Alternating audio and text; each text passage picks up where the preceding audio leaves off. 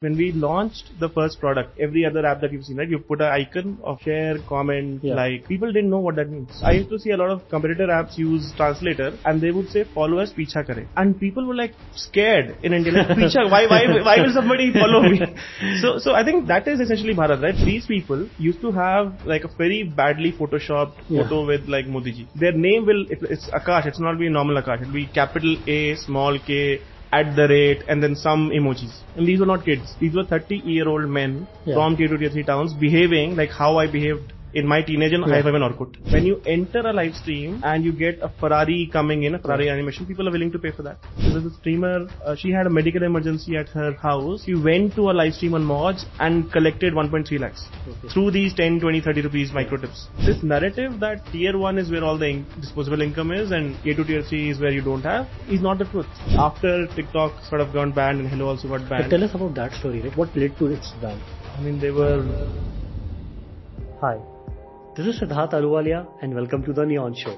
Our guest failed 17 times as a founder and yet he never gave up. On his 18th attempt, he eventually founded a 40,000 crore startup in 2015.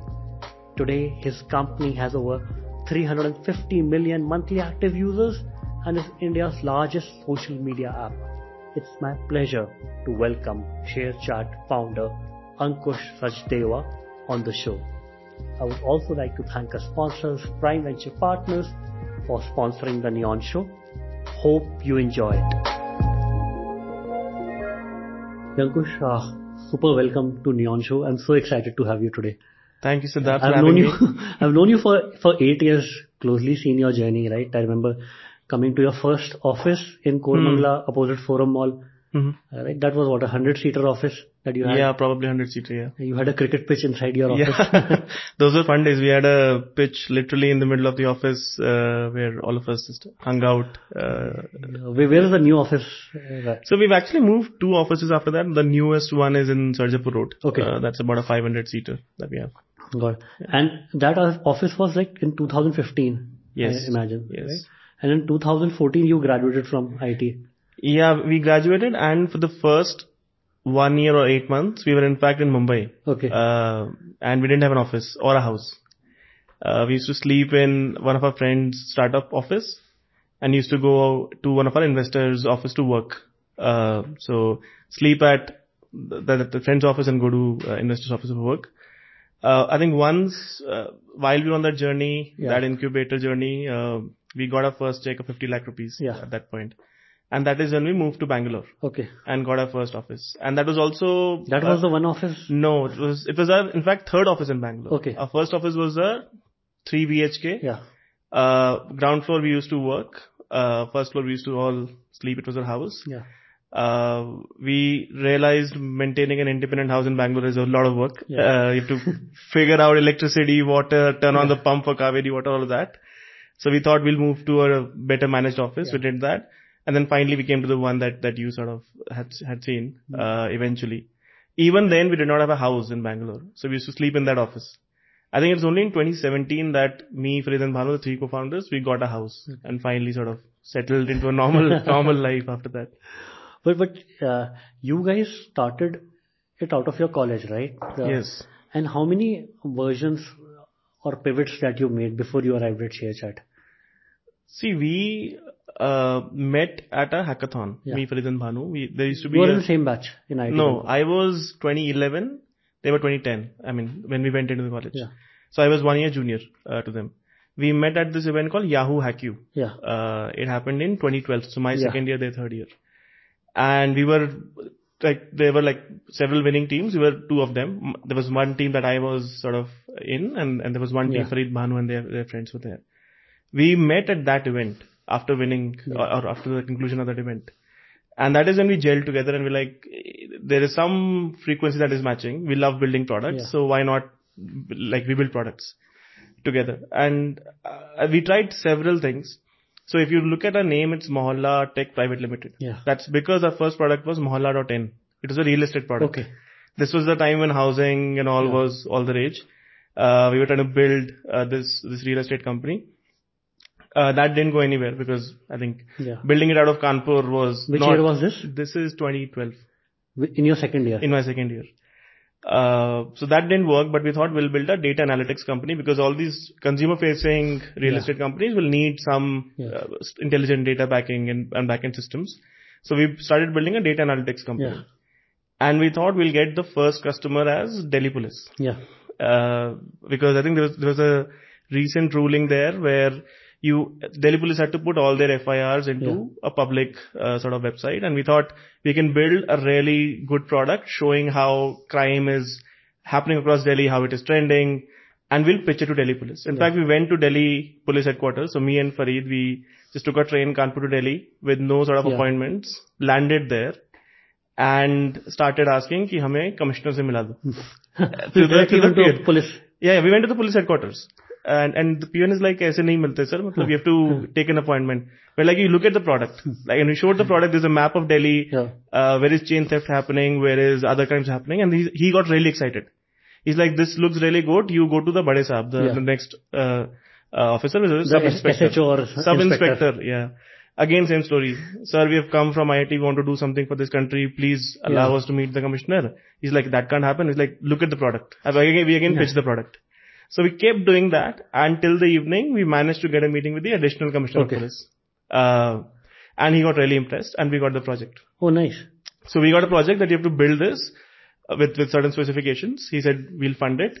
We went back to college, built a 16 member team. Okay. So your be- your top guys in programming club became our engineering team. Your best guys of Antaragni, the cultural festivals Yeah. and all became the marketing team. So we built that 16 member team. We used to work out of our computer science Yeah. building lounge. Uh, used to put like all night Yeah. outs, every, every time just camping there. It seems one of the professors got pissed Yeah. and complained to the dean. Okay. And the three of us get called to dean's office. And they're like, uh, you're technically not allowed to run a startup in, in college back, back then in Yeah. IIT Kanpur. Uh, and they claim that we are giving some salary and sort of spoiling the academic Yeah. performance, which was untrue because we're not paying salaries. Yeah. But anyways, they said there- there'll be some, uh, Senate inquiry on you and all the other folks who were in the team, their parents were called Okay. that your son or daughter is doing something. This is 11 years ago, like college is making, doing a startup a crime. Yeah. and they got, so again, they all left. Uh, thankfully we had not made any payments, right? So, so we got approved by the Senate. Uh, but our team got sort of destroyed. Yeah. And that's, but the three of us, I think, stayed together and that made our bond even stronger. Yeah. I think we kept building products. So what happened uh, to that one, the police product? Two things. One, our team got destroyed. Second, you had a change of government. That's the time when Aam Aadmi Party Okay. came to Delhi. Okay. So I think that commissioner got transferred. Uh, so we got, we lost the project, also the team. Yeah. So there was no point, uh, following that path. And then we changed, I think pivoted multiple times. In the middle, there was also this time when we built, uh, the most popular dating product of IIT Kanpur. We called it Puppy Love. Okay. Puppy love. It is in fact still live. Okay. Uh, I was, in fact, yesterday it came in my, one of the older mails, somebody was committing changes even now. So it was a product that we built and launched in Valentine's Day Okay. to allow campus students to fill their crush Yeah. list. And on 14th Feb 6 p.m. we'll anonymously match Yeah. and show if there was a match uh, between your crush and, and you. So this is like Mark Zuckerberg when he created Facebook in 2000. Probably, 2003. probably. Our, ours was a very different concept though. Uh, uh, but, and, and, but I think when we launched it, so before launching, I actually talked to about 10 women. Yeah. Because it was like men will definitely fill Yeah. the uh, crush list. Will, women will, will, will women participate in this? Yeah. Supply is the most important. Yeah. and I talked to 10 women. All of them say, said, this makes no sense. We will not Yeah. uh, use the product. But to our surprise, when the product got launched, about half the campus signed up, including women. okay. And we had about 42 matches coming out of it on Valentine's Day. And it was a huge success. I, when I used to sort of, when, when that was launched and I went to like a lecture, Yeah. a lecture hall, I could hear people saying कि भाई तूने puppy love भरा कि नहीं भरा. there was like, this is the most happening thing in the campus at Okay. that point. I think those were the incidents where we really felt, at least I personally got a lot of kick out of seeing something that we've built is having so much impact around us. And I think that sort of, that feeling kept us going despite all the failures till we landed on, on this, uh, understanding of content and, and eventually building ShareChat. And uh, somehow your DNA uh, got built around for a social product as a founder because all your products were somehow social in nature. I mean, when you are a college grad, you don't know anything better. Yeah. so, I mean, if you, if you ask a college grad to build a B2B SaaS company, he's Yeah. fail. Like, they don't, like, we had no experience, Yeah. no working experience. So, I think we saw problems around us, uh, and we built for that. Uh, and tell us about the insight, right? Because you mentioned that several products got built till you landed on a ShareChat, Yeah. right? So, so what was the insight that? Uh, So, we were, uh, building a product called Opinio. yeah, before ShareChat. It was a debating platform uh, where you could have Virat versus Sachin uh, in a website, yeah, and you expect users to come in and debate uh, in favor or against uh, e- each player, right? And at the end, whoever gets most engagement sort of wins the debate. and this was product number. 13, I guess. Okay, so so every product got two months shelf life. yeah, yeah, yeah. We, we, we were like, in fact, our first investors were very scared that these guys just chuck away ideas too quickly. So that their, their concern was, will you stick with the idea for too long? Uh, but I think we were of the mode that you build fast, fail fast and figure, like get your learnings and then move on. Yeah. Uh, so I think while we were building that product, um, I was in my fourth year in my campus and I was trying to spam the link of this, uh, like a debate. Yeah. So I, I think I took a Sachin debate and tried to post it in Sachin fan club. There used to be like millions of uh, members, uh, public Facebook groups, uh, around Sachin. So I used to, I, I went there, started spamming in the hope that people will click and then we'll, we'll get some, uh, uh, liquidity because we had no money to mar- Yeah. do marketing, right? In one of those groups, I saw there was a post which was a Sachin ka uh, photo with a WhatsApp logo. Yeah. And the guy is saying, अगर आपको सचिन का content चाहिए uh, तो अपना phone number डाले. If you want content around Sachin, Yeah. put, put your phone number, and I I'll add you to a WhatsApp group. And below that, there were like 50,000 people putting their phone numbers. And I was like, how is this making any sense? Why are people putting their phone number Yeah. in the hope that somebody will add them to a WhatsApp group Yeah. and they will get content? Uh, but out of curiosity, I sort of scraped thousand phone numbers, put that in my phone, made 10 WhatsApp groups Yeah. uh, and named them like Sachin, photos, videos, all of that. And I kept my phone and went down for lunch. It was like afternoon in, in uh, the campus. So went down, had lunch in the canteen, came back. One hour later when I come back, I, I open my door. My phone is on that table, constantly beeping with notifications. I pick up the phone and every single WhatsApp group that I had formed had hundreds of unread messages around Sachin And a guy would say, कि भाई Shah Jacob की video bhej. Another guy would instantly send that video. Yeah. So they were literally sharing content on, on such a popular topic and not going to your usual suspects, right? Not Yeah. going to Facebook, YouTube. Yeah. And the irony was they were on Facebook, but sharing a WhatsApp number to get content on WhatsApp. Yeah. So, so I think this insight made us feel that in 2014, this was 2014 November timeframe, Your fourth year. my fourth year, uh, one month before placements. Okay. So we're like, in this 2014 sort of time frame, how is it so hard for people to find content Yeah. that they are doing all this? And maybe there's an opportunity to build a simple platform which will give them all this content. And, and we, one of the observation, observation was everybody was talking in Hindi, Tamil, Malayalam, all regional languages. Yeah. You could, you could understand that they are not your typical metro users. So maybe there's a need for, for a platform which aggregates only regional content. And that is how we came about building Yeah. ShareChat. Got. And what was the next step after you, you know, built this WhatsApp groups? So I think first when the discovery happens, um, I had to make an important decision of to sit in the placements or not. Okay. Even before you get to product building, right? Uh, that was a very important juncture. Had I chosen the Yeah. other path, we would not be having this podcast probably. Uh, but I think that irrational optimism that you have as an entrepreneur, I was like, it hasn't worked that, like the first 13 times, the 14th will work. Yeah. And with that sort of irrational optimism, I took a train again, went to Mumbai because my co-founders had already graduated and they were in, in Mumbai.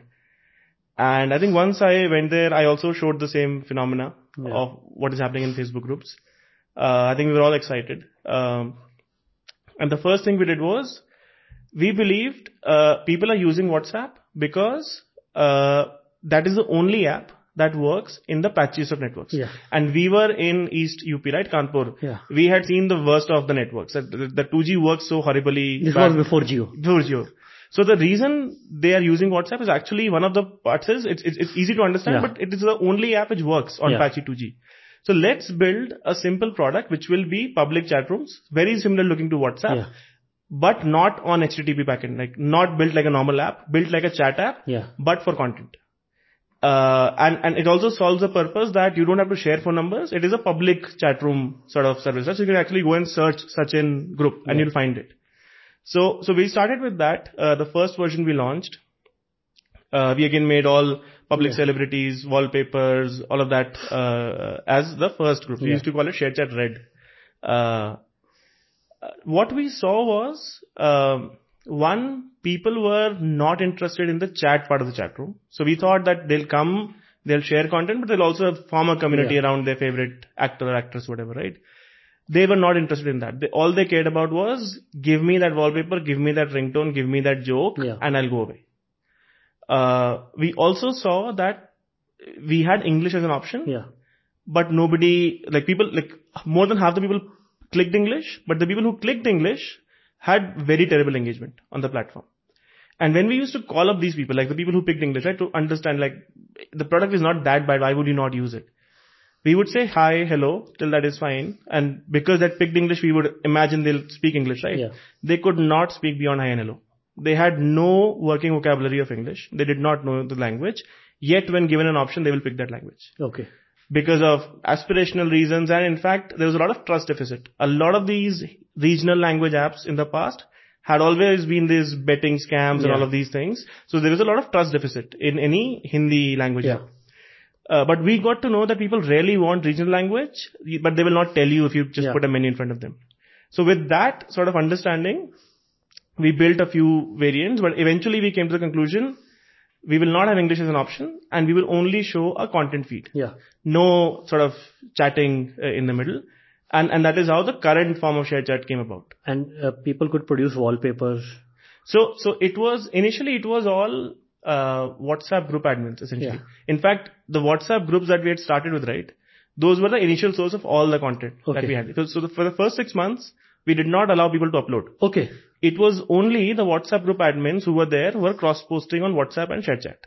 It was after six months is when we allowed UGC because this was like very operational. Yeah. We used to like build scrapers, keep the admins motivated to keep cycling content. So it was very simple. They Just they'll see a feed of content Yeah. created on the WhatsApp. Yes. So, so it was after six months when we on the ShareChat app allowed people to upload. Yeah. And it, the, the content exploded after that.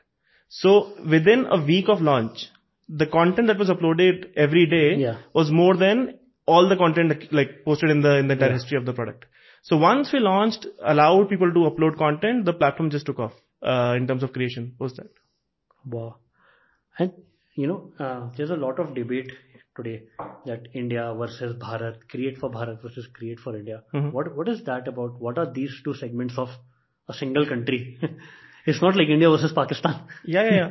No, I think uh, I think when we say that, it is usually people who have been very, very exposed to Western products, Western way of thinking for several years, versus who are very new to the internet. In fact, uh, I, I think the way this played out, right, when we launched the first product, we like every every other app that you've seen, right? You put an icon of share, comment, Yeah. like.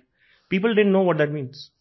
Uh, we, we we used to like we had a I remember you in, in your app it was written in Hindi. Yes, Share. yes, exactly. We had to write, uh, we very, very verbose that this is actually share. Yeah. This is It's live. written in Hindi. Yes. And, and that made a lot of difference because people did not understand. Uh, in fact, I used to see a lot of the com- competitor apps use translator and they would say follow us, picha kare. Hmm. And people were like scared in India, like, picha, why, why, why will somebody follow me?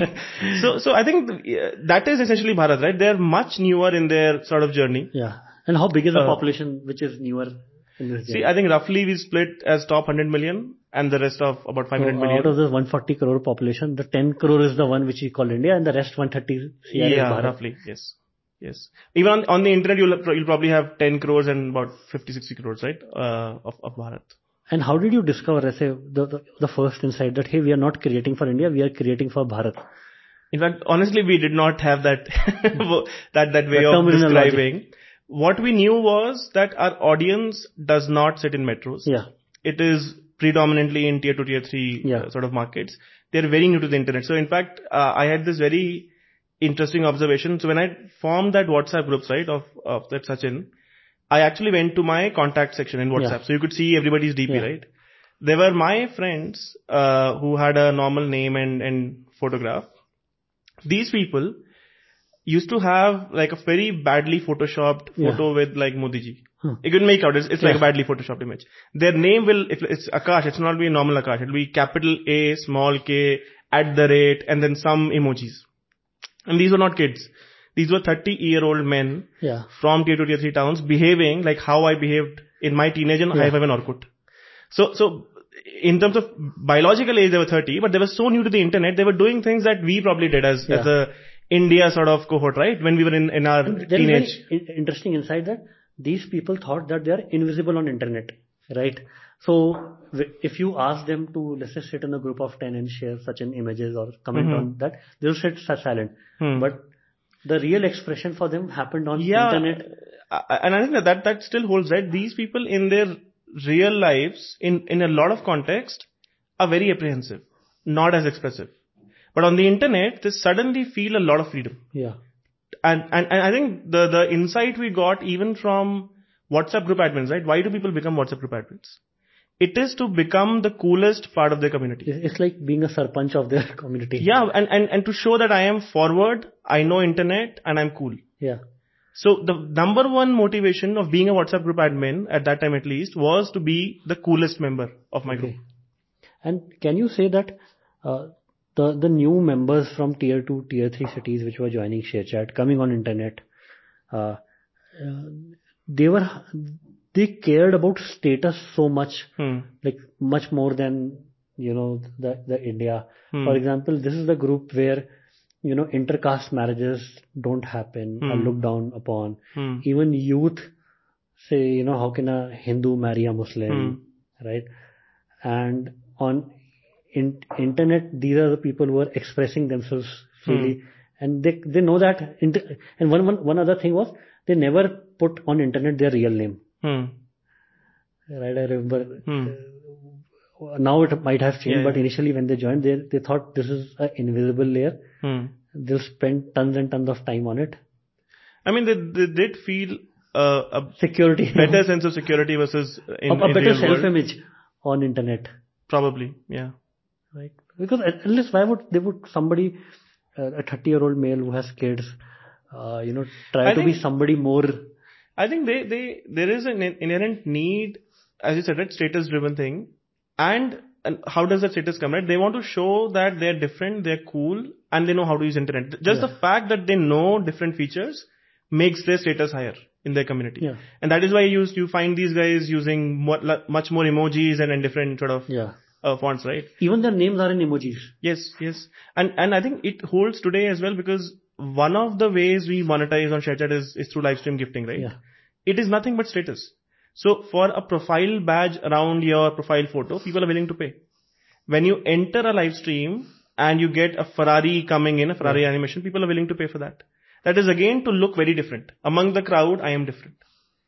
I, I think that that continues even today on the And platform. for example, people would try to look cooler with people that they know. For example, if I live in a village and there are 100 people, I would try to buy a new car, let's say Hmm. at that point in time, a Hyundai i10 or Hmm. i20 to, to look much more superior. Hmm, hmm, hmm. But why would they care un- among anonymous people among strangers? You, you're right, and therefore we see this more pronounced in live streams where you uh, are you have been a part for for a long time. So the host knows you, the other stream listeners know you, and the fact that a large influencer is calling your name when you come in, that is the kick. And they they pay for it? Yes, they pay for it. The influencer calling Yes. out. No, no, not not for influencer calling, but because they've been uh, gifting so much, influencer gets to know them. Yeah. So, so in that known circle of my favorite live streamer and the listeners, I want to inflate my status. So it is, in fact, when, when you are playing the status game, it, it is far more impactful if it ha- happens in that known small group of people. Yeah. So, so in, in the digital world, it is that small live stream community that you've built. Got it. Uh, and uh, for example, right, India is one of the poorest countries by gross domestic domestic produce, right? Mhm. Uh, that our average income for a for a, a, a Indian among 140 crores population or 1.4 billion Mhm. population is just two thousand dollars per year, Mhm. like nothing like 1.6 lakhs Yeah. per per year or 20 15,000 Yeah. or 12,000 rupees per month. But these are the people that are paying on ShareChat. Yes.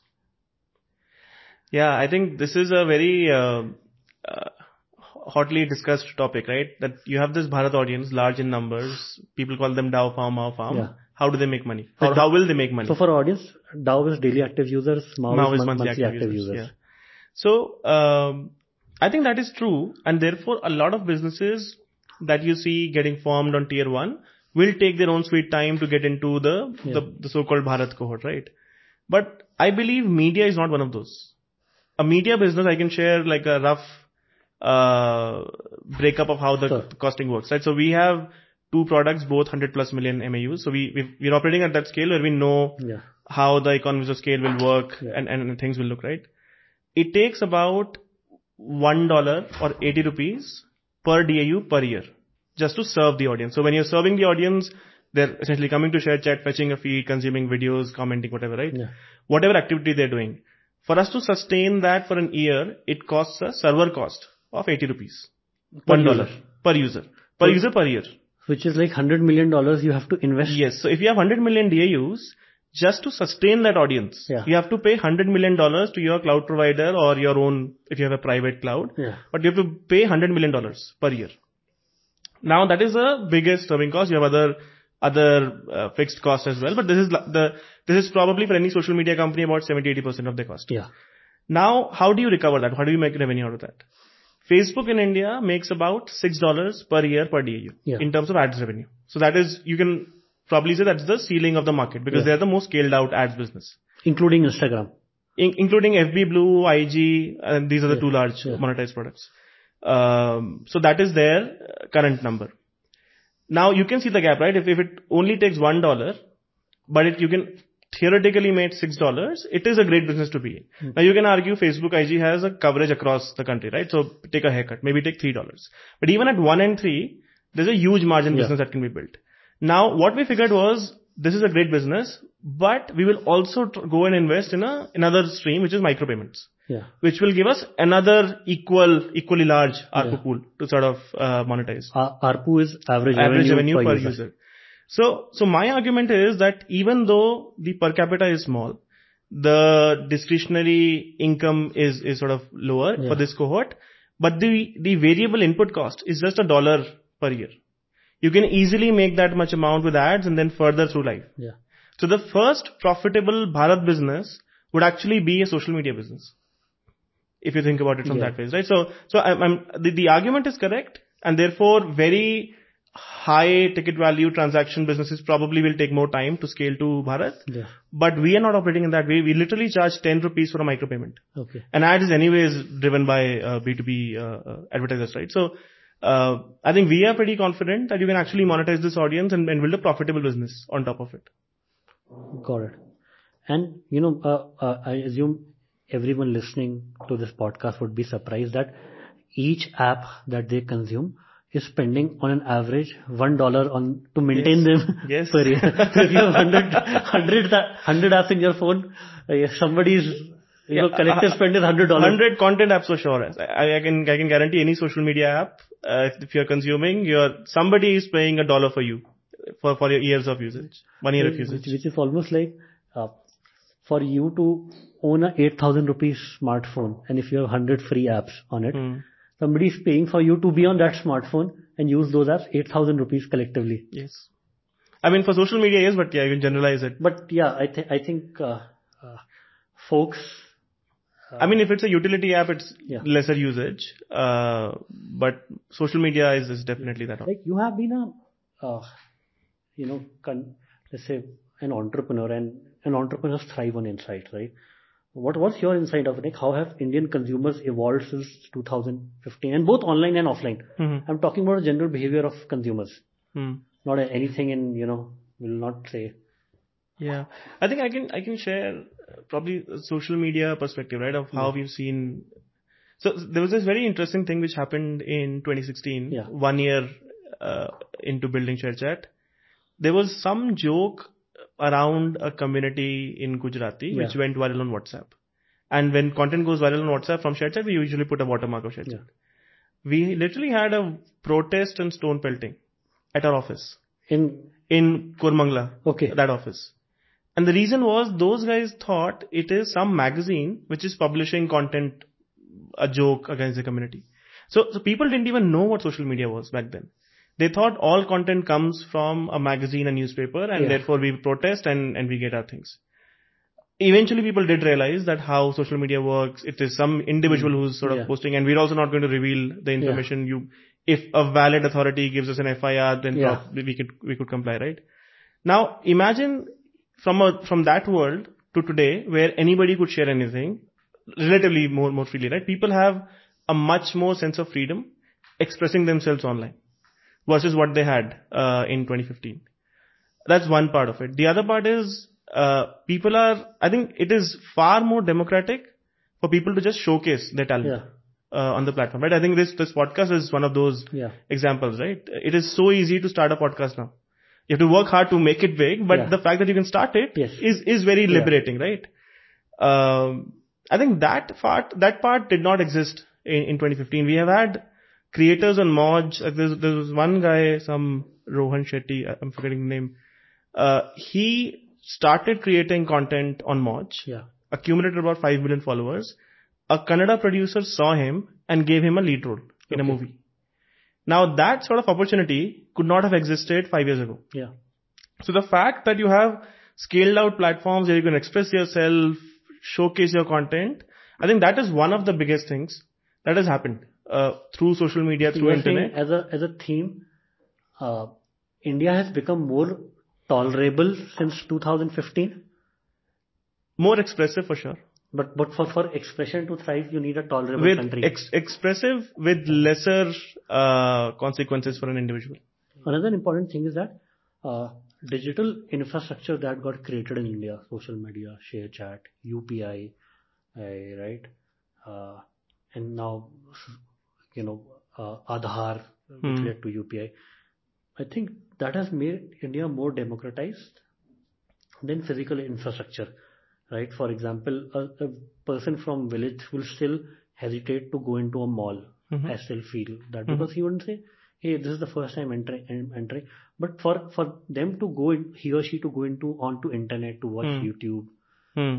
they feel relaxed. It's not Hmm. like Yeah, I I mean that, that is true. Uh, the digital infrastructure has definitely moved very very fast to the point that we are now claiming numbers like we are doing more digital transactions than any other country. Yeah. So we are not just like trying to catch up. We've beaten in, in some aspects Yeah. the the world in digital infra. Physical infra, I think we have, we know all our problems in the country, which makes it slower. But you're right. Like digital infra has moved at a speed nobody nobody thought. Uh, and, and I think you mentioned UPI, uh, the pace at which we see micropayments growing, despite all the headwinds and, and I think ads in general is facing a lot of headwinds with, macros, right? We don't see any headwinds in micropayments. okay. Consumers are paying for that 10 rupee, 20 rupee transaction like it is, Your your micropayment revenue is more than your ad revenue. it is now crossed. Okay. In fact, because it started later, but it is now crossed because it's growing much faster. okay. Uh, and we're in fact seeing on the other side, right? Like the, the, the host, we have about, I think, about half a million host, live stream host on the platform.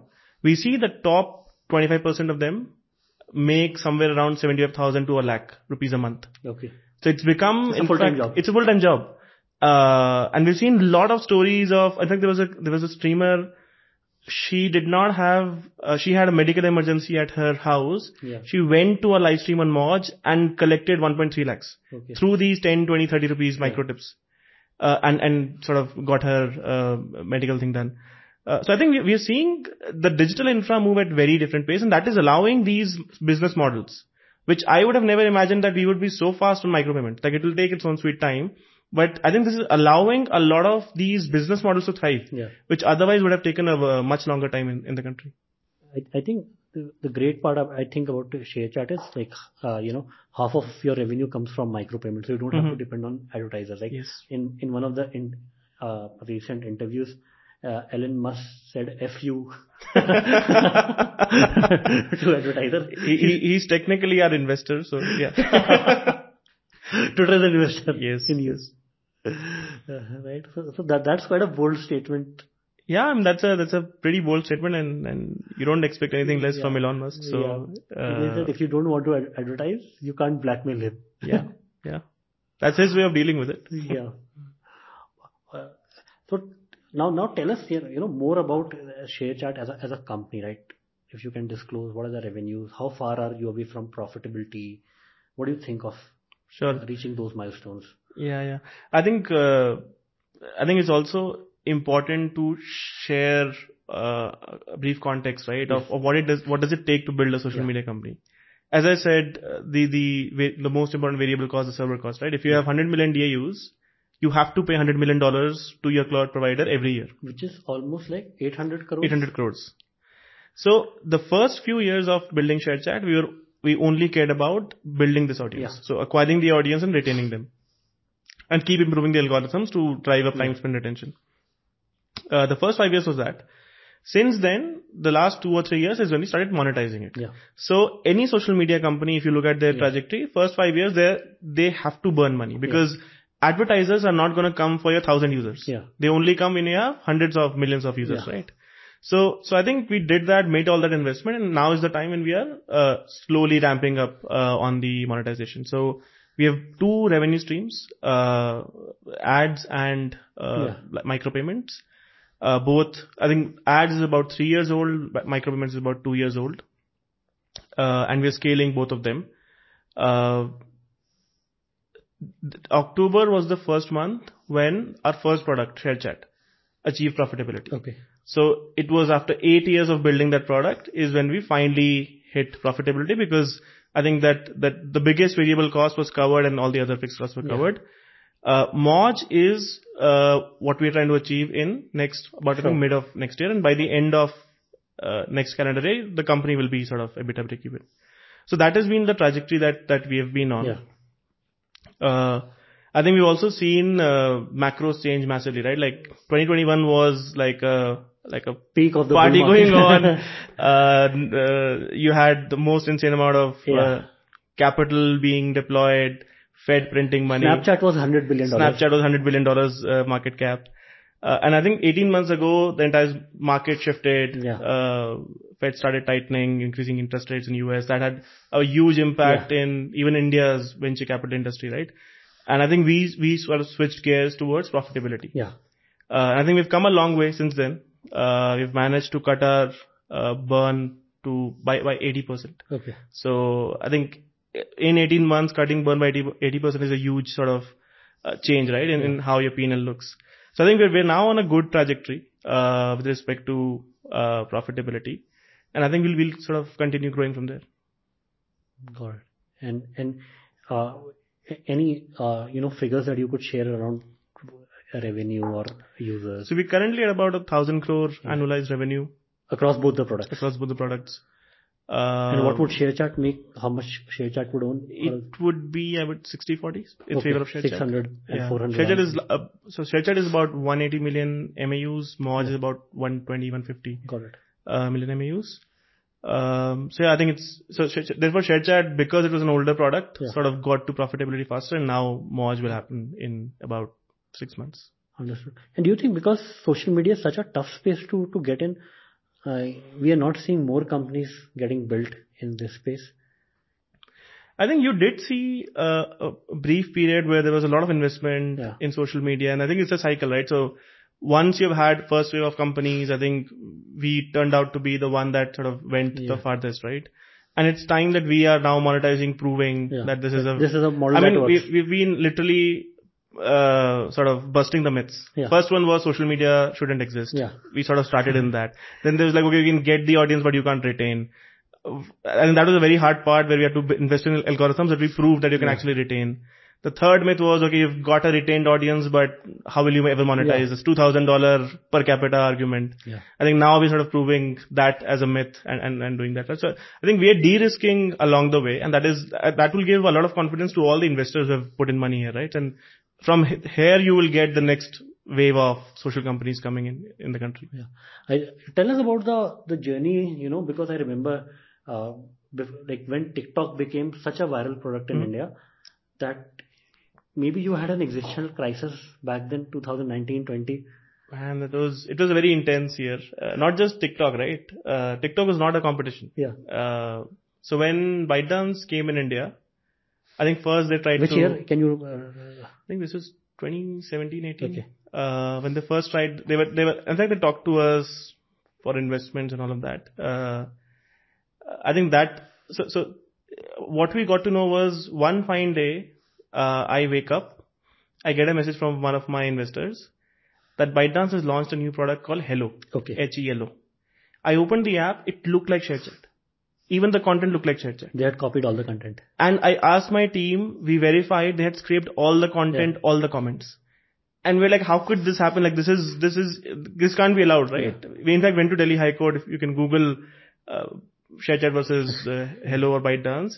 In fact, Delhi High Court told, told them to not do this, Yeah. not scrape and in fact change their app. But imagine you're a founder, you wake up one day and you find the highest valued private company in the world has copied your product. It was 75 billion, right? Yes, of that order. And, and we're like, how do we sort of compete? And they, they are, they were putting 10 times more money just in marketing compared to our overall monthly burn. And we're like, how do you even compete with that, right? So I think that was the most learning phase. Uh, I think they, they, they copied us and all, but we had immense respect for how they executed Yeah. They were hands down the most audacious, ambitious company that I have sort of uh, competed with or seen, right? Operating. Um, and there was, a, there was a lot of learning as well. So what we learned in the first two years, we had the exact same product, right? So we had a good A-B test going on Yeah. of sorts. We, we figured that we have much better product strategy, product management, community management. Yet whenever we launch a feature, they somehow are able to crack better engagement on that Okay. And it just kept puzzling us like what are we doing wrong? And i think we realized by the end of this year end of that one year of competition that in this sort of game of social media if you don't have world class ai world class algorithms Yeah. nothing else matters. You're not on the table playing the game if you don't have that capability. And then that that made us much better gave us much more understanding. And i think uh, after tiktok sort of got banned and Helo also got banned tell us about that story, right? How did it get banned? What what led to its ban? I mean, they were, uh, I, I would say they were not very good at uh, managing moderation, uh, engaging with the right authorities in general. And there was a lot of content which was, which should not be on a platform that was happening, uh, on TikTok. So I think that sort of led to the entire build up.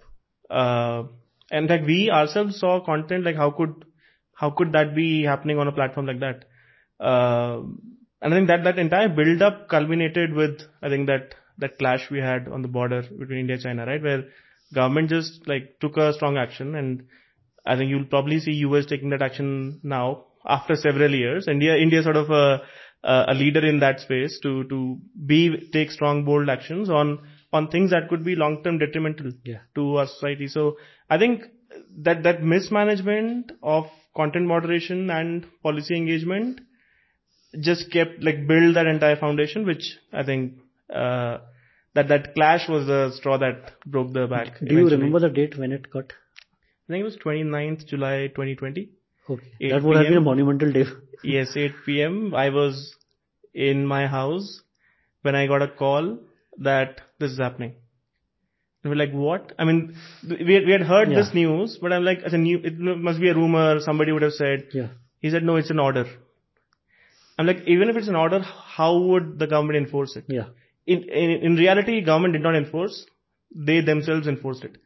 So there is no, technically there is no mechanism for the government to actually block an app. Uh, but Google and Apple can block. they can blo- they can block the downloads. Yeah.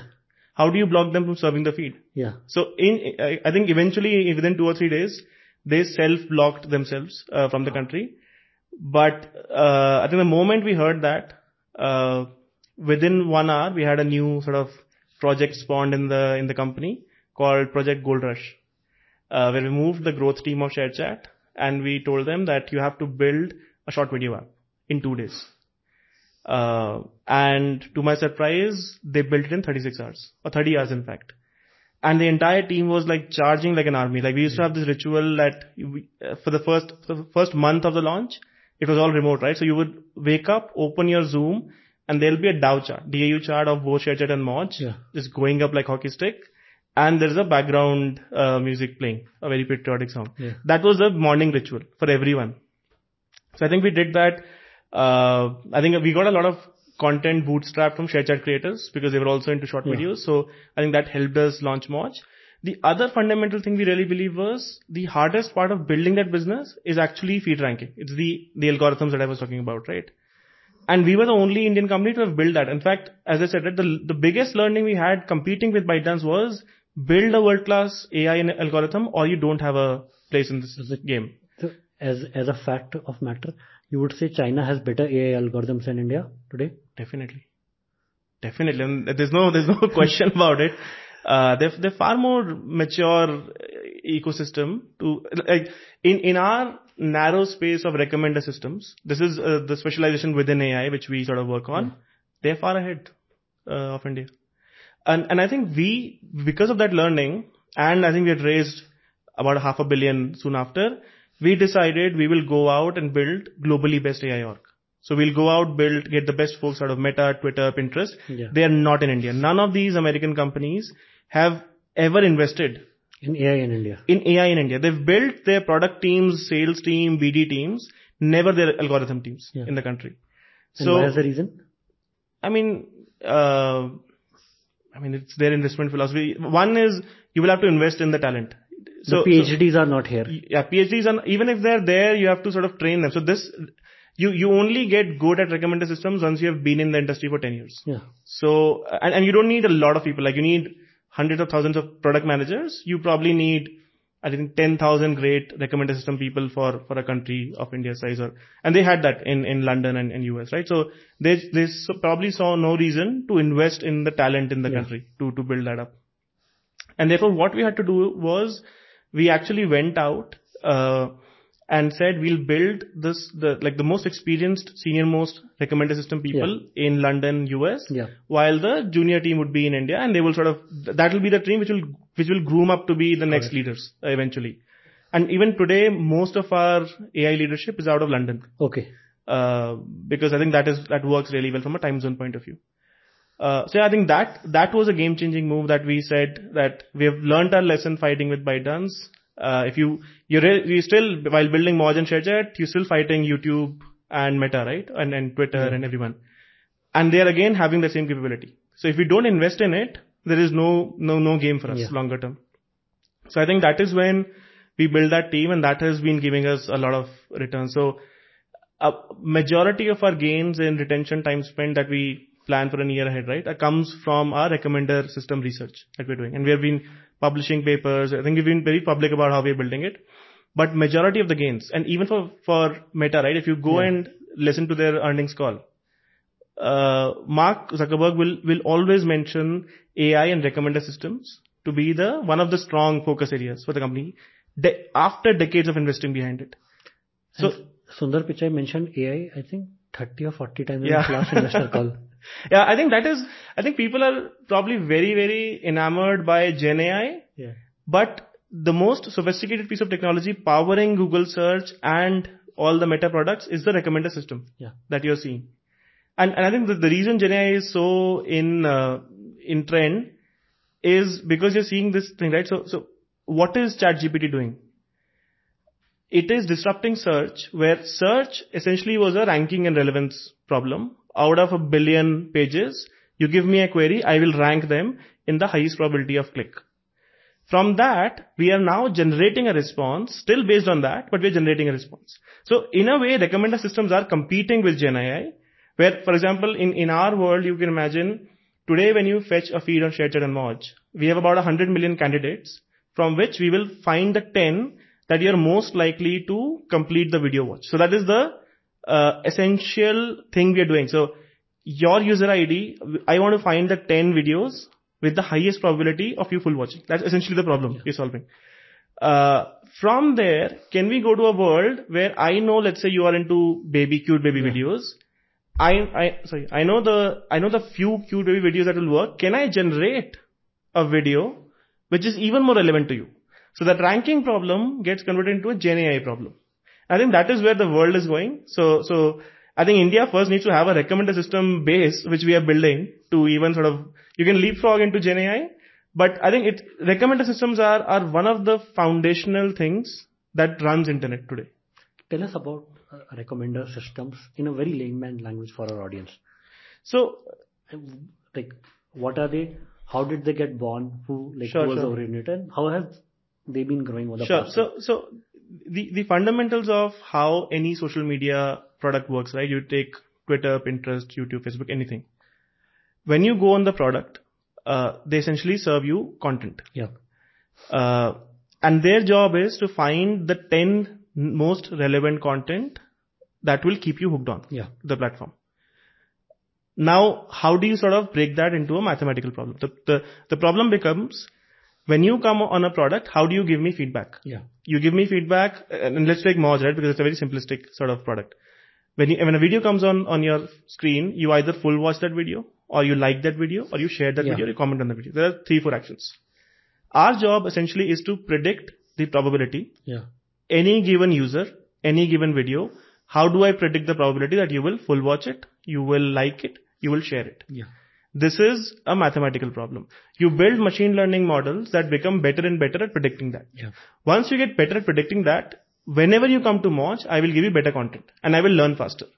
And that, that, that, that part of predicting, given user ID and video, tell me the probability mm-hmm. is called recommender systems. And I think that started from a very simplistic sort of algorithm, probably a decade ago, to now very sophisticated deep learning based algorithms, which try to find how do I keep improving my prediction probabilities. So you, you see all these large LLM models in, in public Yeah. coming out, right? The only difference is recommender system models are all private. So you, you don't see a public competition of people launching models, but in, in, in reality, we work six months of an year to get to the next version of the prediction model. So we are fighting our own LLM like, like battle with Facebook, but it is private. It is not in public eye, but it literally works the same way. Our engineers work six months working on some cutting edge research to find a model which is slightly better at predicting for a given user ID and video ID, will they complete the full watch? And Facebook is doing the same, YouTube is doing, doing the same. So this is a private company sort of warfare that is happening underlying. What you see on, on the front social media, I think is, is a part of it. There is, it's like an iceberg. There's a huge sort of uh, back-end engineering work, AI work that goes into serving that product. So in a nutshell, recommender system is the set of algorithms that find the 10 best videos to serve you in your next feed fetch. So, so yeah, to to just add to it, for example, newspaper is same for everyone, Hmm. right? So, so what if the goal of the newspaper was that it should be the news is dynamic, Yeah. It changes for everyone, and the goal of the newspaper becomes that the my user, in every individual user, should complete the newspaper. Yeah. Yeah. Yeah. yeah. So that's like an It's a- ideal yeah. ideal newspaper. Yes, yes. and, And, that's if, what if every user could have a different placement of stories, Yeah. different stories altogether, Yeah. and your goal as a newspaper company was to make sure a person starts and finishes the newspaper. How do you get better at that? That is in, a way of sort of putting it. Yeah. So, so why is then, you know, we never heard of recommender system, but the world is mad about LLMs. What are they? What is generative AI and why are they taking so much attention right now? I think recommend. I think think you we can start with like what are LLM full form and more about it. Yeah, these are large language models which are essentially predicting the next word uh, in a very simplistic term, right? For any given question, they try to predict the answer. and Essentially, uh, the, the the next word that should come given a uh, preface. Yeah. The reason they are sort of coming in the limelight, one because I think recommender systems have been there for, for a very long time 20 years. uh, 20 years. And we are essentially playing catch up in India. That is why when you said, right, that in, is India behind or ahead of China? It's definitely behind. Uh, because we've never had companies, like we are probably the most invested company into recommender systems in India Okay. today. Uh, uh, and uh, it adds a lot of business value, but it's sort of something that has been done in the US probably a decade ago, so it doesn't get attention. I think LLMs are very new, the most cutting edge, even for, for US, right? Because for the first time, they are changing the problem statement. It is not about ranking the content, finding the most relevant content. It is generating the most relevant content. So as I said, right, ChatGPT is competing with Google search because Google search finds the 10 most out of the known Yeah. billion. ChatGPT learns the known billion and generates the exact answer you want. Yeah. It turns the problem on its table, on, on, on its head. That how do you generate the most relevant content? It's not about the search problem, it is about generating problem. I think that paradigm of, of compute is very new. And when it, starts with text, when it comes to media, it will be even more magical. So, so today, uh, a, a, a live streamer, for example, it's a human which sort of comes on a live stream, uh, is probably helping you shop, right? You have a lot of these live commerce uh, happening. The biggest cost there is the human cost. Yeah. You have to train a creator, you have to send the product, you have to make all that happen, right? That entire fixed cost can be diminished to a fraction if it's generated by AI. And, and so a lot of business models that you see today, right, who are, ba- who have human in the loop, who are ranking problems, they essentially become generative AI problems. So it will have impact across industries and we are only scratching the surface. E- even short videos, right? You, as I said, if, if our, if our algo today finds the four most relevant cute baby videos for you, the algos of future will not find those four, will, will create a new one basis those four. And every For for every user, a new video will Yes. be created. Yes. Like for every single time you put a question on ChatGPT, it generates an answer for you. Every single time you open a short video app, it will generate a video for you. Wow. And, this is many, many more use cases. Yeah, yeah. This is like this is I want to watch a Shah Rukh Khan movie. A movie can specifically build for me. yes, yes. I mean, it, it, it you can stretch right. Then then it becomes a So if I type on a prompt, let's say imagining, if I type a prompt, give me a Shah Rukh Khan movie which combines love of DDLJ, action of Jawan and Pathaan, hmm, and mixed combo, hmm. right? It it'll build a movie for me. Yeah, that is that is still a lot of input. Imagine you don't even have to put that input. Okay. You are swiping videos. I know literally which video you will want. You will full watch. Okay. So it's not even in prompt. Because if you look at uh, any short video app, you get a feed, right, which keeps you hooked on for, for, for 30 minutes, 60 minutes, whatever, right? So there is some understanding that is already built in. That you, Siddharth, are into, let's say, baby videos. I like, I know for a fact because of your, the way your, your past usage, right? How to generate a video which will make you full watch? I don't need a prompt from you. I can actually generate it on your behalf. But then in, in that case, my first question is how is AI able to read human, will able, able to read human mind? Right? Just because it's past data, right? And human mind is very dynamic. It's able So- to generate Yeah, I think this is new the, desires on the fly. this is the this is the probably the lesser talked about part of uh, how world will change right? So today how do we get the input uh, when we are using any app right? So i can tell you for moj we look at your full watch whether you've done it or not whether if you double tap you will like if you open the comment. These are these are great inputs basis which we do all the learnings. Yeah.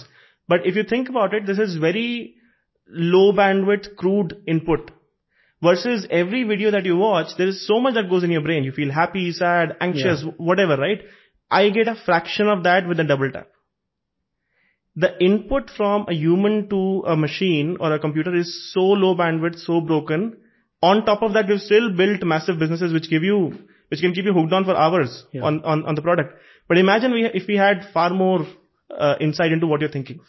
So if, if, I think if somebody solves that input part where what I'm thinking gets known by the app, the algorithms can be far more powerful. So when, when you're saying, right, you want the exact same video which will make you happy at that moment. Yeah. Today I just have a double tap history of your, uh, all the videos, right? It, it's good, I can do a good job, but if I really know how much sort of, I can quantify how much happiness you had with every single video in the past, I can guarantee you there's an algorithm which will predict the next video which will give you like the most euphoric happiness you've imagined. And the, the, the next question is can, can AI uh, capture human desire? Hmm. What does that mean? So for example, let's say uh, my desires are dynamic, right? It doesn't need to come from past memory. hmm To- Right now I've eaten a paratha, now I want an ice cream. Hmm. So AI would not know, right? It, it'll just know my previous pattern that if I eat a pan or a rasmalai, then how would it know that I, I want an ice cream? I think- But a desire, capturing an unknown desire, I know, but I think humans are far more predictable than we think we are. Okay. So I can tell you, if you have a hundred million people on your platform, yeah, you can find cohorts who after watching a ice cream video watch X video and all of them do that. If you show them that X, like if the algo learns that after ice cream video, this kind of video really works, that, that property can be used to serve you the next video. So humans are independent, but as a whole, when the algorithm looks at it, they're very predictable. Uh, so you will have your desires, but it will not be very off from there are about thousand people in this world who would have the same desire as you right after that, that previous desire. So I think some part of that can be learned from other people if you have a large enough platform. And you, you see that happening on, like, even on Moj, right? When the algos essentially learn your relationship Yeah. with the neighboring sort of thousand people. In fact, uh, every user on Moj is trans, trans, like, is translated or, or relearn a vector embedding. Essentially, every user, every human in our database is a vector What of a numbers. Vector, vector mean? It's like an array of numbers. Uh, and we can actually tell who is that person who's closest to you in terms of their Understood. content preferences. And it works, like, humans are very predictable. We, we think we're independent, but for every single person on Moj, I can tell you thousands of people who think very similarly in terms of their content preferences. So if this person gives me a signal of what they like, I, my probability of picking their next video goes by a very, like, significantly goes up. Uh, so, so I know what we're getting to, like, how do you map it to every single individual's humans? I think that's a very hard problem, but there's an intermediate solution where we can pattern match among people. Because still, right, as we discussed, uh, a human has to input into a computer either Google search or a ChatGPT, give me what I desire. yeah, And for the next level of AI to evolve, AI has to give it a human his desire without yeah. the human input.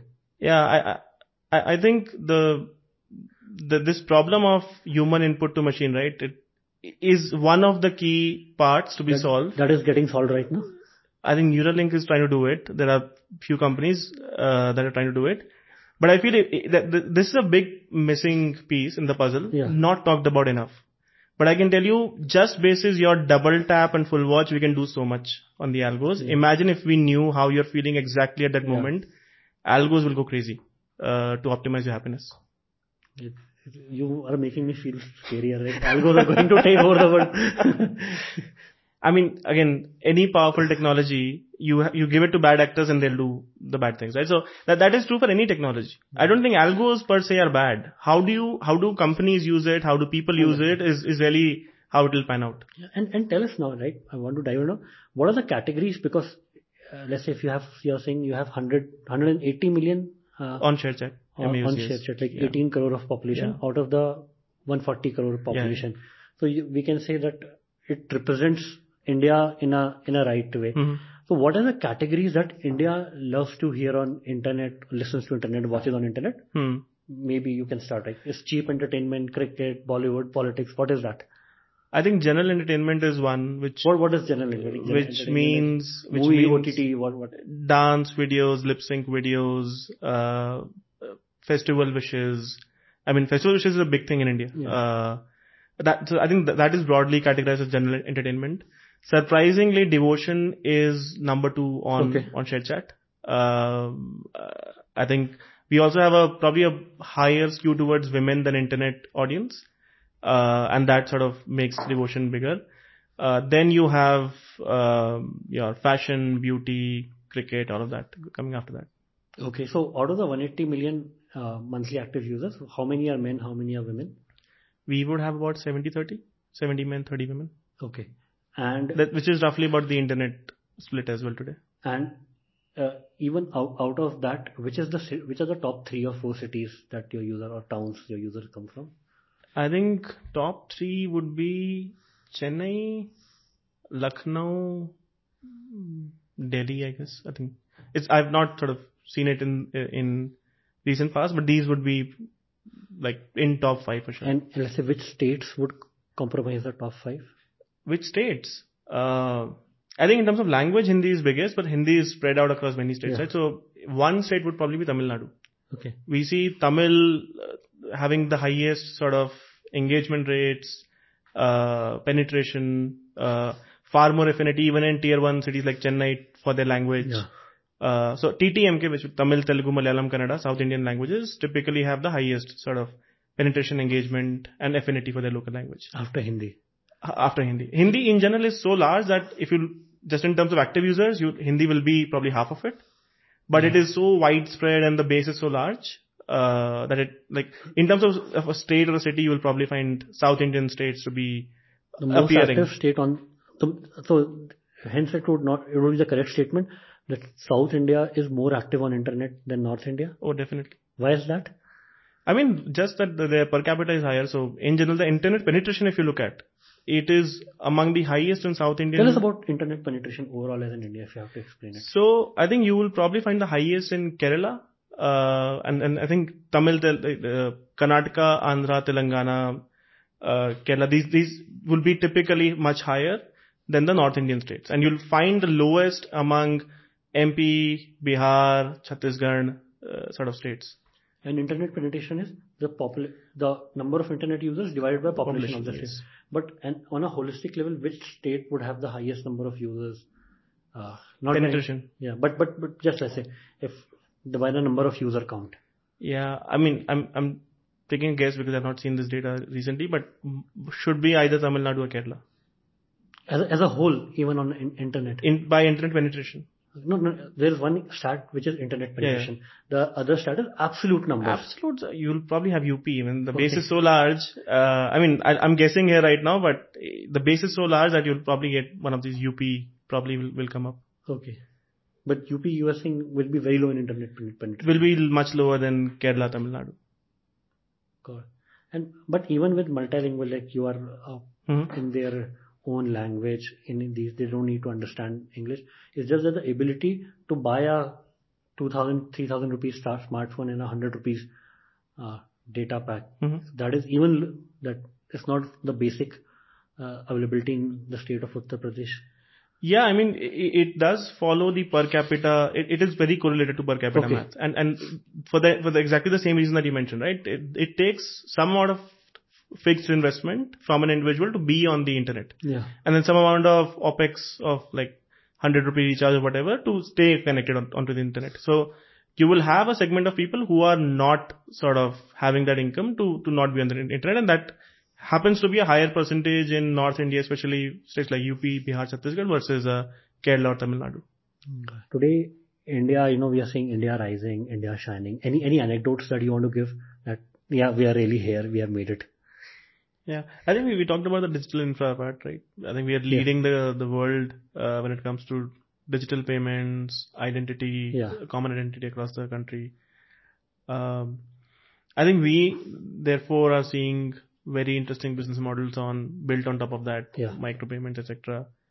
Um, I think one of the things that we did not anticipate, but we are now sort of seeing is uh, we we typically call like tier one cities to be the one with with more disposable income Yeah. and and tier two not to be the case. But I think what we have seen on our platform is within every single city or state, you have that that section which has the more disposable income, right? So you will find somebody out of uh, Lucknow, Raipur, who's the top gifter or, or micropayment uh, customer on our live product, spending north of five lakh a month. Wow. So so within every city, A digital disposable income of an Indian is 5 lakh rupees a month. no, it's not for an individual, but the top cohorts, you see that happening. And it is, and we're surprised that this guy is sitting out of nowhere. I mean, some small city in UP spending this much amount of money. So, so I think uh, this narrative that tier one is where all the disposable income is, and tier two, tier three is where you don't have, is not the truth. If you have a very widely distributed product in every single city, you will find that top five percent with with all the disposable income. They could have their family mm-hmm. business or whatever, but it is in every single city. In terms of absolute numbers, probably you will find that to be more in tier one, and therefore for a business model like a food delivery, it makes sense to be in tier one, right? Because you want the quantum. Yeah. But for a digital product like ShareChat, that does not matter, right? If, even if there are like thousand people in a small city who have that income, they can be spending that on, on our platform. So I think we are seeing that uh, in every single city you will find that pocket. If your business model allows you to economically scale in that, you will actually make money uh, in, in that sort of thing, right? So I think that is one of the learnings we've had especially after launching micropayments. Uh, that, that, that, some people just have massive appetite Yeah. to be spending, uh, and they are invisible to to the uh, VC class uh, Okay. who keeps discussing uh, tier one.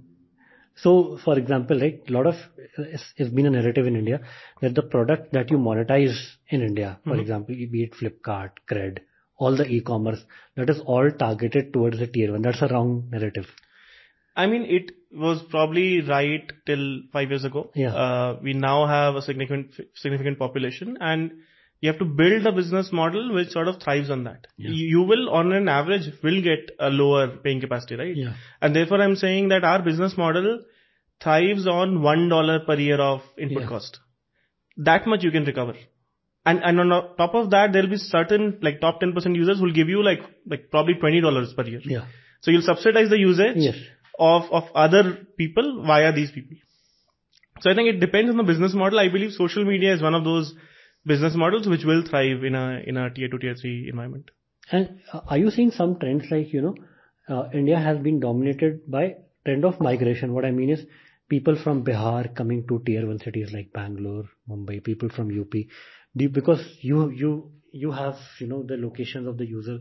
Are you seeing that still happening or there are opportunities getting created for these people, even those uh, economically backward states and cities? Yeah, I think that's a good insight we should probably analyze. There is a large part of uh, our audience or, or tier one metro audience, you would find people who have migrated. Okay. So they will be in Bangalore but consuming Hindi content. Okay. and therefore we have multiple language options right on the product because you a lot of times you see people being in states but using their hometown languages consuming that content uh, Uh, so I, think migrate migrate like population that has migrated is significant especially in metros but it will be a good exercise that we go back and see if that trend is accelerating especially with manufacturing coming up right Yeah. you would probably find more people nearer to those hubs migrating or, or staying there, right? And not coming to necessarily Delhi, Mumbai and Bangalore. That will be a good exercise if we. For example, one good exercise would be to see like what's the percentage of Hindi consuming users in Bangalore? How that has increased yeah, yeah. over a period of Yes, that, that will be a good, good one to of, of time, and uh, you know uh, the paying capacity of these users across uh, the micropayments, right?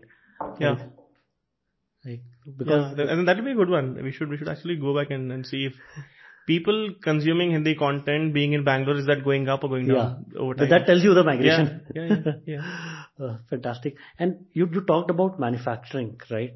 Are you seeing that trend come up where the new manufacturing hubs are getting built out, number of micropayments are there are increasing or any significant trend? I mean, we, keep hearing that in news, but I think uh, I have friends who, are sort of building those startups, helping manufacturing cap- capacity building, right? I think one of the things I've been hearing a lot is two years ago, or or three, four years ago, most of the capex uh, to build these manufacturing capacities was actually government led. It is more and more becoming more private. okay. And and whenever the capex is happening from private players, you you typically have a higher confidence. It's more sustained. Maybe it, maybe it is because of government schemes at the back end, but the actual money deployed is by the private players. So I think that's a good sign for the country where private players feel that there is money to be made uh, by investing in India. And one one more interesting question that I have on insight that earlier, you know, India has been a country dominated by uh, education. So if you don't have a good education, you don't have a career. That was Mhm. the narrative. Mhm. You had either had to be doctor, engineer, lawyer, Hmm, or some of these mainstream professions. Do you see that change? I mean, that would have to change, right? If you have to give employment and actually get that demographic dividend, Yeah. You will have to have jobs which don't require years and years of training because you don't have that capacity of teaching or people paying to get, be taught. And maybe jobs in, in manufacturing sort of help that, right? With, like within six months, you are ready to be productive for the economy. Uh, so I think you, you, it, it is great that India should keep producing more doctors, engineers, scientists. But if you really want to exploit, get that demographic, demographic dividend out, you want to have professions or jobs which don't need years of training, which probably gets done in six months. So imagine a guy who has not graduated. He's 25 year old. What are you going to do? How do you make that person productive? you have to have a profession which only takes six months and makes makes that person productive, right? So you will need those opportunities for India to really get the benefit of its demographic dividend. And because you have learned from China, right, and that was a forceful learning for, Mm, for you, right? What are your ob- other observations, right? Why is that country ahead of us? I think one, they were much early on uh, participating in, in the whole industrial revolution, right? So they did leapfrog us uh, and therefore build ecosystem.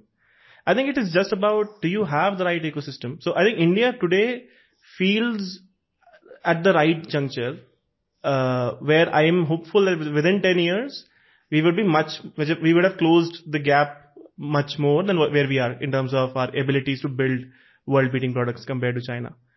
Uh, and, and therefore, for example, if you want, if you get a new opportunity, uh, like LLMs, what do you need to build that in India? You need uh, a large or, significant amount of talented people who are skilled. You want a capital ecosystem which can sort of fund that. You want a supporting ecosystem which can guide the founder, uh, tell tell the obvious mistakes, and eventually uh, a, a large enough public market to sort of help with the liquidity. Yeah. I think we are far in a far better position today versus five years ago Or when you started, or when, when we started, right? So so therefore, China is ahead, but it is ahead for reasons that we are now solving as a country Okay. and we should be getting closer and, and bridging that gap uh, over the over the five ten years. So I am in fact very very optimistic that uh, today a person starting up has far more stars aligned than we had in 2015. And, and it's a very interesting anecdote that you were punished in your college for starting Yeah. a startup uh, almost 10 to 11 years ago. And today, Like my, it, it was not a, a very popular decision to be IIT Kanpur computer science graduate with I had a very good CGPA, dropping or not going to placement and starting up. It was a very very unpopular decision. Uh, today, if you do that, I think it's it's not unpopular. People will be like, okay, people like kids these days do startups, so why not try? But I think it, in my time, I was uh, some of my well wishers were offering me that they thought I could not get plays, so I have I have some referral in TCS, I can get you this. Okay. I'm like I'm doing a startup out out of my own will. If it doesn't work, I'll go to any of the large MNCs, tech MNCs, and work there. But I want to give that time to myself to actually try building something. And because you have built such a large company, uh, right? You have more faith in India than you had in 2015 when you started up. I mean, 2015, we were, I didn't know anything, to be very honest. Uh, I was not a, as keen an observer of macroeconomics and, and how the country is doing. But I think we, I, think over the time, as, as, uh, we have matured as a company, as founders, right? So you start reading into how things, how the world operates. I would say that uh, knowing what I know, I am far more optimistic on, on India, uh, than any time before. Thank you so much, Ankush. Loved our conversation. Thank you.